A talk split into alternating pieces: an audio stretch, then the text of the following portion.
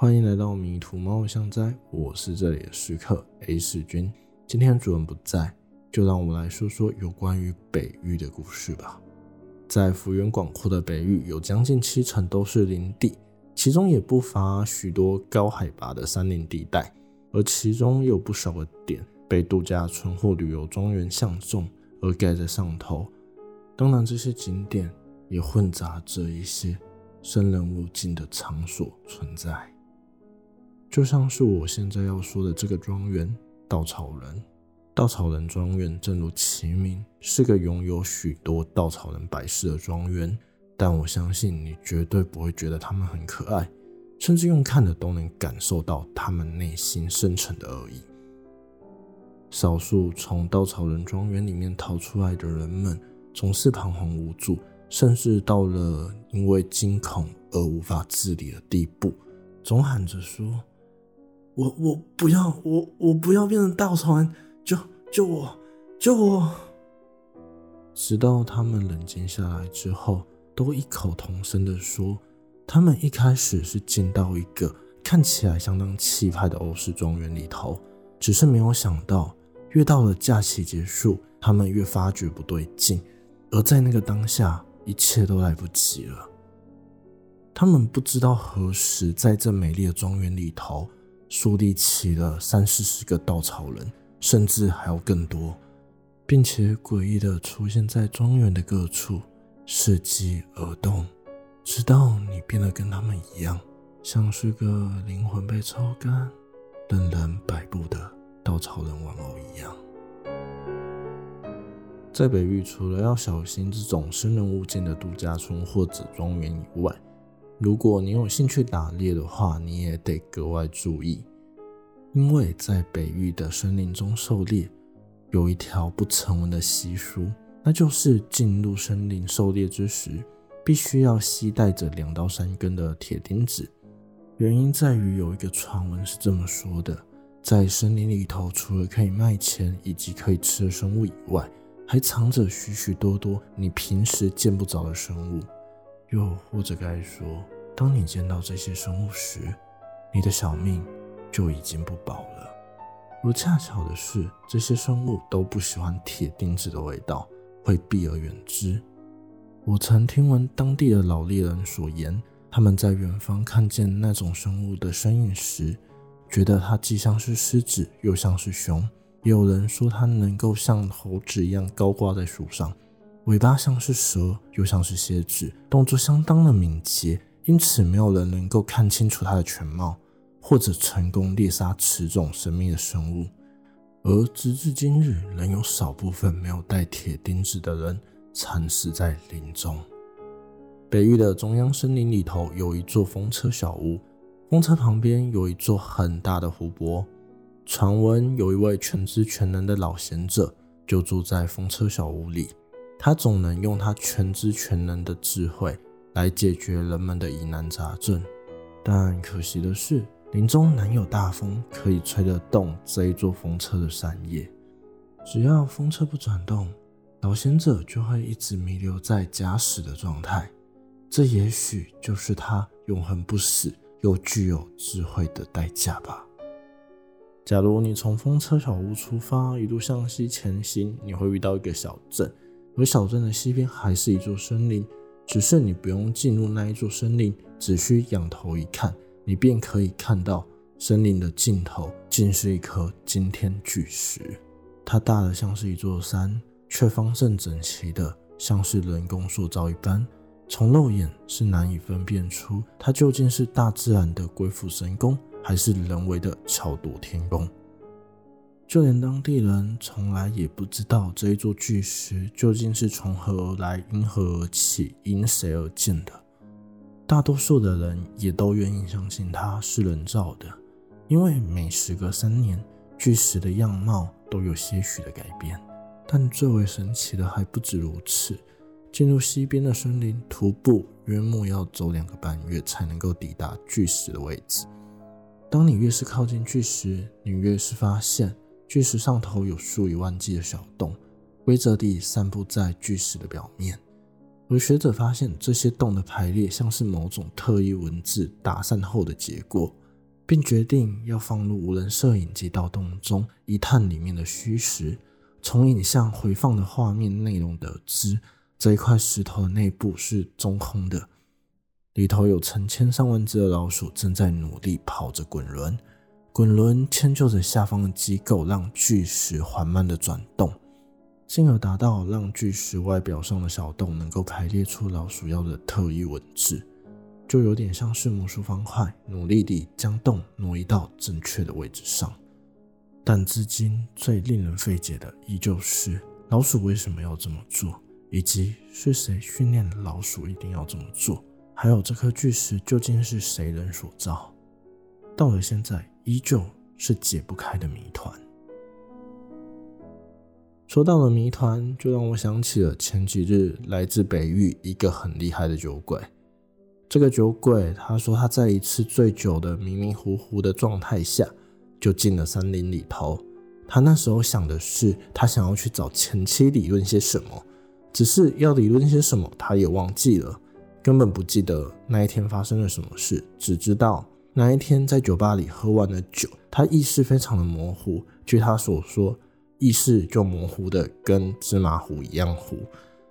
听到这里，我已经不知道这个醉汉到底是醒着还是又醉糊涂了。总而言之，他就是说那一天他糊里糊涂的上伤，但是怎么上伤的他也不知道。等到他醒过来时，就发现他倒在一座宝藏库里，里头有着他这辈子买酒都买不完的金银财宝。不过因为他当初宿醉，头很疼。所以就马上睡回去了。当他再度醒过来时，人已不在宝藏窟里，而是又回到了他酒吧桌上。老友们也依旧在那边喝着酒，说着乐色话。只不过他开口说了刚刚的那一些际遇，却没有人相信他。直到那天，他无意间从口袋里掏出了一枚他不曾见过的金币，让酒吧的人兴奋不已。只不过很快的又回到失望当中了，因为他压根子就不晓得宝藏库在哪里，唯一记得的就只是那一天有很吵的婴儿哭声。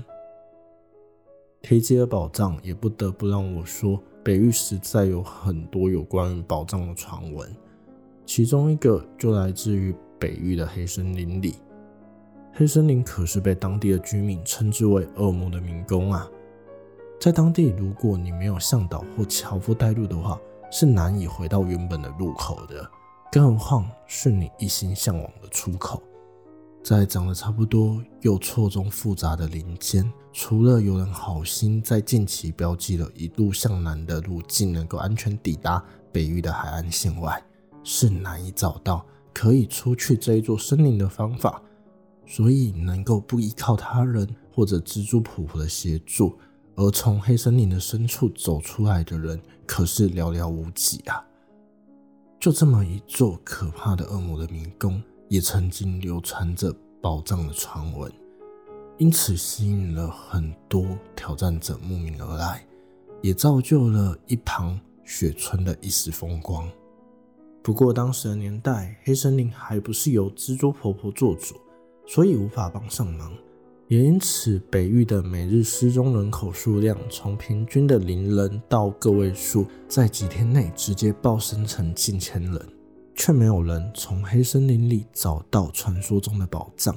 就算有找到，也许也没有命将宝藏拖出黑森林吧。到了最后，政府为了不要让人再浪费自己的生命前往黑森林去。就在北域开始流传起了黑森林到处充满着垃圾以及腐尸，慢慢地劝退那一些想要寻求宝藏的人们。如今黑森林究竟有没有宝藏呢？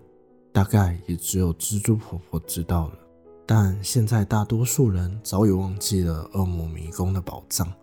也不记得黑森林里有垃圾和腐尸，只晓得雪村是一座有着皑皑白雪。适合避暑的观光胜地，而雪村除了盛极一时的黑森林外，也传闻着在黑森林当中住着一位蜘蛛婆婆。她是一只不折不扣的大蜘蛛，身长约莫五尺，换算成人类的高度，约莫是一百五十公分的长度。但雪村并没有因此而传出更多的小孩童或者樵夫失踪的案件。相反的，因为蜘蛛婆婆的协助，而让在黑森林迷路的人可以更加的安全。而雪村的居民为了要答谢蜘蛛婆婆的协助，会在每一年举办一次庆典，并且在黑森林的入口放上素然的马铃薯以及洋芋片，提供给蜘蛛婆婆取用，带回洞中享用。但不知道从什么时候开始，蜘蛛婆婆变得不太爱吃肉了，改吃马铃薯为主食。尤其她最喜爱的马铃薯料理，竟然是她最不好抓取的洋芋片。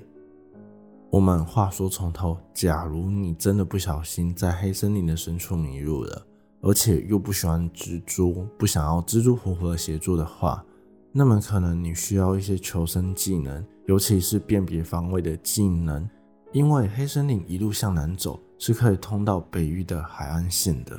海岸线附近就有一座港镇，而且那里人车很多，是个很适合找人救援的地方。而附近就有一个港湾，是个可以提供你在长途旅程当中能够休息、上厕所的休息站，同时也是个观光景点。港湾的近海处设计了一个能够让旅客踏上去的圆形高台，上头有一座脚踏车的石雕，同时也是港湾的地标，可用于打卡拍照，同时也可以利用这个观景高台眺望着海天一色的壮阔。而如果你是时常到这里来的人，你可能会发现这里有一只海鸥，会时常停留在脚踏车的石雕上头休息，并不畏惧人群，也对观光客手上的食物没有兴趣。他总是和观光客一样，一起眺望着眼前碧蓝的海景，却从来没有人知道这一只海鸥的故事，就连我也不晓得。隐隐约约的感觉，它好像是在等待些什么。又是否和这一座脚踏车的石雕有关呢？脚踏车下方的石雕解说牌上面也只写着 K L F D C，却从来没有人晓得这一座石雕的故事，也没有人知道这海鸥的来历。我们什么都不知道，也什么都不在乎。我们只需要在港湾的观景高台上面眺望，就可以看见许多临近于北域的群岛。而其中一座无人岛屿上面有一座灯塔，里面的灯塔管理员都流传着一个女鬼的故事。女鬼都会在暴风雨的夜晚出现，据说是为了等待和她一同发生船难的丈夫回来接她。听说女鬼盘着一头乌黑的长发，表情冷艳，身姿曼妙，不论怎么看。都是绝世佳人，可是对于前几年才刚到灯塔里面做管理员的年轻人来说，压根子就是没有看过，甚至怀疑这只是前辈吓唬他而编造出来的一则鬼故事而已。直到那一天，他与见过女鬼的前辈在一次例行性灯塔保养的过程当中，无意间发现了自己睡觉的床板中有一个夹层，里头藏着一幅油画。油画中的女人，正如前辈所说的一样美丽，就连和他一同执勤的前辈都惊呼地说：“这这实在太像了。”更令他惊讶万分的是，这一幅画的署名是他外公的名字。他们不确定这个署名是不是同名同姓，但可以肯定的是，前辈说他的外公的的确确有遭遇过船难。也许就是那场船难让外公漂流到这一座岛上，并且对解救他的女人念念不忘。而在等待外援的那几天，并在灯塔里面画下了这一幅女鬼的画像。如果是你，你会怎么想呢？但他们选择了相信，相信这样的偶然。这个港湾附近也流传着一只豆腐沙幽灵的故事。豆腐鲨又被称为金鲨、金礁，是目前世界上体型最大的鱼类。据闻幽灵鲨幽灵的身体接近透明，又有如迷雾一般，其体内有一座价值连城的钢琴，被誉为绝海之琴。传闻这座钢琴和他的琴师在一艘游轮上发生的船难，一同沉入了北域的海底。就此有一说，绝海的钢琴师为了保护钢琴的执念，而让它变成了一只豆腐沙幽灵，并将钢琴吞入自己的肚中。而在海上起大雾之际，利用绝海的琴声保护船只，不至于让他们在北域起雾的大海上触礁而沉船。离开了港湾，经过了小镇。再走过一小段的山路，我们便会到布朗村。北域的布朗村有一个特别的点心，它的名字就叫做烤抹布。当你听到这个名字的时候，也请你放心食用，他们绝对不会去拿擦过桌子或地板的抹布去烤的，你放心。只是那一道烤抹布，如果真的放在真正擦过很多脏东西的抹布面前，还真的很难以分出哪一条是真正的抹布。哪一条是可以吃的甜点烤抹布？而烤抹布这一道甜点的原型是取自于当地的一种特殊植物，主要的成分是取下该树枝的汁液，再加上它自身的果实打成的泥，搅和了一些白砂糖，然后看你喜欢什么佐料，都可以掺一点进去。有些人喜欢花生，有些人喜欢杏仁片，而有些人只是喜欢柠檬的香气。那么就加一点柠檬皮进去，看你喜欢什么就加什么的概念。烤出来的色泽会呈现不均匀的灰黑色，就像是擦过好几年没有清理过桌子一样的肮脏的抹布。而摸起来的质感就有点像是布料，软而坚韧，口感偏向鱿鱼丝，只不过散发出来的是果香以及甜点的味道。如果你有机会可以尝尝。但是千万别拿家里的抹布去烤就是了。虽然布朗村的烤抹布相当之盛名，可是他们村里最近遇到了一个麻烦，那就是像布朗村这一种位于在山林之间的小村落里头，难得地开了一间汉堡店，却在前几日收到了一张犯罪预告信，上头的署名是“汉堡怪盗”。光看名字就知道，他是一个专门偷汉堡的怪盗。他总是能抓紧机会，在店里偷走所有品相的汉堡。这对于送餐的服务员来说是一件相当苦恼的事情，而警方却始终逮不到这一名只偷汉堡的怪盗。只不过，这样的美食大盗带来的广告效益，应该也远超过于他偷走的汉堡吧。毕竟好吃到连知名的美食大盗都想偷来吃的食物，谁不想吃呢？你说是吧？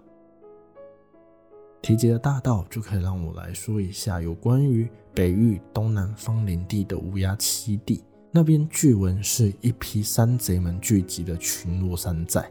只不过在数十年前，这一群山贼就被捕了，山寨里那一些劫来的金银财宝也被政府没收了。之后，山寨也就跟着荒废了。但据说，山寨们都是一群爱酒成痴的酒鬼，所有名贵的好酒都藏在山寨中最为隐秘的地下酒窖里。至今，仍有许多酒品收藏家在满是乌鸦的东南林地里寻觅，却从未发现过谣传在东南林地底下的巨大酒窖，甚至怀疑林地里的乌鸦都是因为意外尝到酒窖里的梦幻酒品。而无法自拔的爱上这些酒类，因而离不开东南林地的。而当我听到这样的传言时，我不知道你是怎么想啊，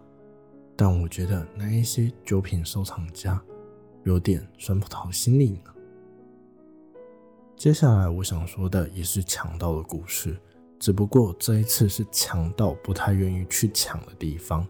那便是北域西南丘陵上头的一处古墓园。在数百年间，这一座古墓园全是由守墓一族来守护着。守墓一族大多为女性，但切记，他们手上的枪械以及兵刃都不是玩具。也由于他们熟悉古墓里的地形、机关、暗门，甚至精通各式武器，而让上闯古墓的不怀好意者心生畏惧。而那些少数逃脱出来的盗墓者，根本觉得他们遇到的不是守墓者，而是死神。而在这数百年间的传承，守墓一族也逐渐忘却了守住这一块古墓的初衷，他们仅坚守着族规以及古墓上头的信条，直至今日，从不忘记守墓的使命。也许这对他们而言就是一种信仰，但对于有心人或者盗墓者来说，他们则是为了守护那一个传说，能让普通的水变成喝了可以长生而不死的圣杯。而和这一座古墓林相关的人，就住在北域之北的一座灯林里头。这座灯林的特别之处在于，你在白天看它。就像是一座枯木林，可是，一到了晚间，整座枯木林就会被瞬间点起灯火，照亮整座林间。据非常可靠的消息，也就是魔女乔的说法，那是一名非常怕黑的巫师，名叫梅查的居所。他之所以选择了这一座枯木林作为居所的原因，是因为他可以在这些枯树的树梢上挂满老式油灯。就为了让他的居所能够在晚上的时候也可以像白天一样明亮，不遭一丝黑暗。除此之外，梅查还是个有洁癖的巫师，所以对于药理学之类的东西，他都相当的感冒。而史魔是一只会说话的黑猫，黑猫相当的随和，总是很乐意替梅查完成一些任性无理、一般巫师都该要自己完成的工作，却任何一点怨言都没有。乔都快要搞不清楚，到底谁是巫师，谁是死魔了呢？接着我要说的是最后一个故事了。这是我在前几日遇到了一个业务推销员，他跟我说，他们最近公司出了一项很有趣的商品，可以用来造福那些想成为服饰的朋友。那是一个类似计步器的物件。你要绑到脚上，或者是绑在手上都可以。当你想要成为浮尸，跳进河里、海里，还是像屈原跳进碧罗江里，都可以。它可以帮你计算出你究竟漂了几海里，甚至还可以帮你显示你的身份，让警方好办事，让你的家属好办后事。如果有兴趣成为浮尸的话，这就是不容错过的好商品哟。我想，我只差没有把它丢进海里而已。我是 S 君，欢迎来到迷途猫想哉。